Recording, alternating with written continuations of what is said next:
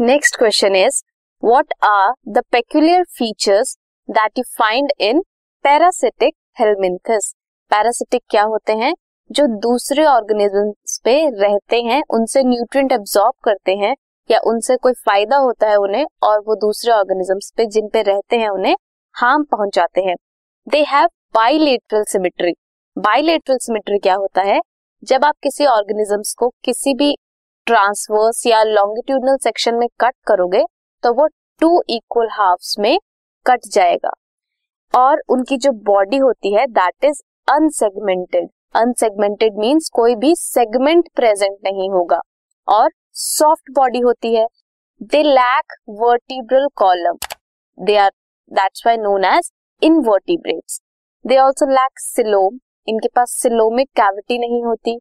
They lack circulatory and respiratory organ as well respiratory organ नहीं होगा तो वो रिस्पायर नहीं कर पाएँगे विद ऑक्सीजन दैट्स वाई इनकी जो रेस्पिरेशन है दैट इज़ एनारोबिक इसके एग्ज़ाम्पल है taenia that is tapeworm और fasciola that is liver fluke ये दोनों पैरासिटिक इन नेचर हैं. दे आर पैरासिटिक प्लेटिहेलमिंथस और फीचर्स की बात करें तो they are dorsiventral flattened body means dorsal and ventral surface होगा और जो सरफेस है that is flattened flat body होगी।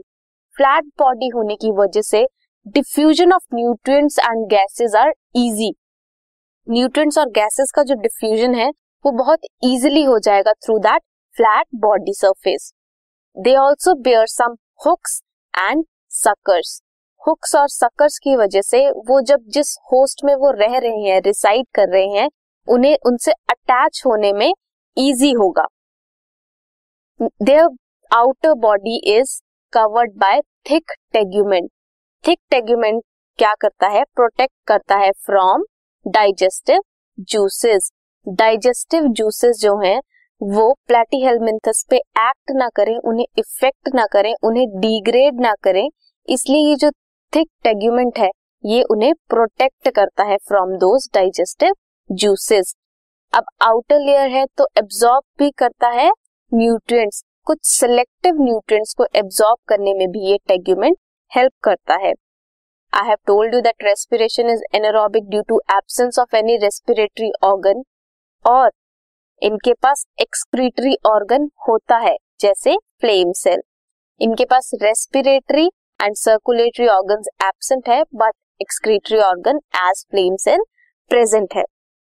Here you can see that जो फ्लैट फॉर्म्स हैं tape form and liver fluke इनके पास आप देख सकते हो। Hooks and suckers are present here in liver fluke you can see suckers are present whereas planarium में यू कैन सी जो एक्सक्रीटरी कैनाल है, ये जो लेयर है, ये एक्सक्रीटरी कैनाल है। इनमें फ्लेम सेल्स होते हैं। इनकी वजह से एक्सक्रीशन होती है। एक्सक्रीशन इनकी वजह से होती है। You can see excretory pore जहाँ से जो भी वेस्ट मटेरियल है वो निकलता है।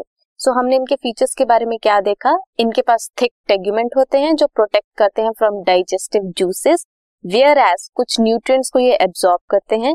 रेस्पिरेटरी ऑर्गन एबसेंट होता है उसकी वजह से रेस्पिरेशन एनारोबिक होती है और एक्सक्रीटरी ऑर्गन फ्लेम सेल्स की तरह फ्लेम सेल होता है। और इनकी जो बॉडी है that is dorsiventrally flattened body they also bear hooks and suckers to attach to the host this podcast is brought you by Hubhopper Shiksha Abhiyan अगर आपको ये पॉडकास्ट पसंद आया तो प्लीज़ लाइक शेयर और सब्सक्राइब करें। और वीडियो क्लासेस के लिए शिक्षा अभियान के यूट्यूब चैनल पर जाएँ।